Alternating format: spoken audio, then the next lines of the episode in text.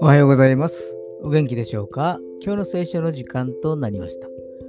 今日の聖書の箇所は、新約聖書、コリント人の手紙第2、12章9節コリント人への手紙第2、12章9節でございます。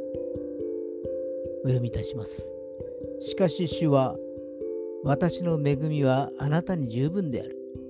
私の力は弱さのうちに完全に現れるからである。と言われました。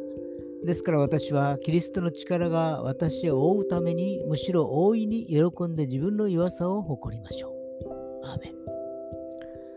使徒パウロはキリストのゆえに弱さ、侮辱、苦悩、迫害、困難を味わいました。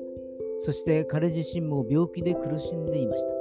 しかしながら神様は私の恵みはあなたに十分であると言われたのです。どんな困難の中にあったとしても、それ以上の恵みが、平安が、力が神様から注がれている経験をしていたのです。今日も主の三翼の陰で平安を得られますように。それでは今日という一日が皆さんにとって良き一日でありますように。よしでした。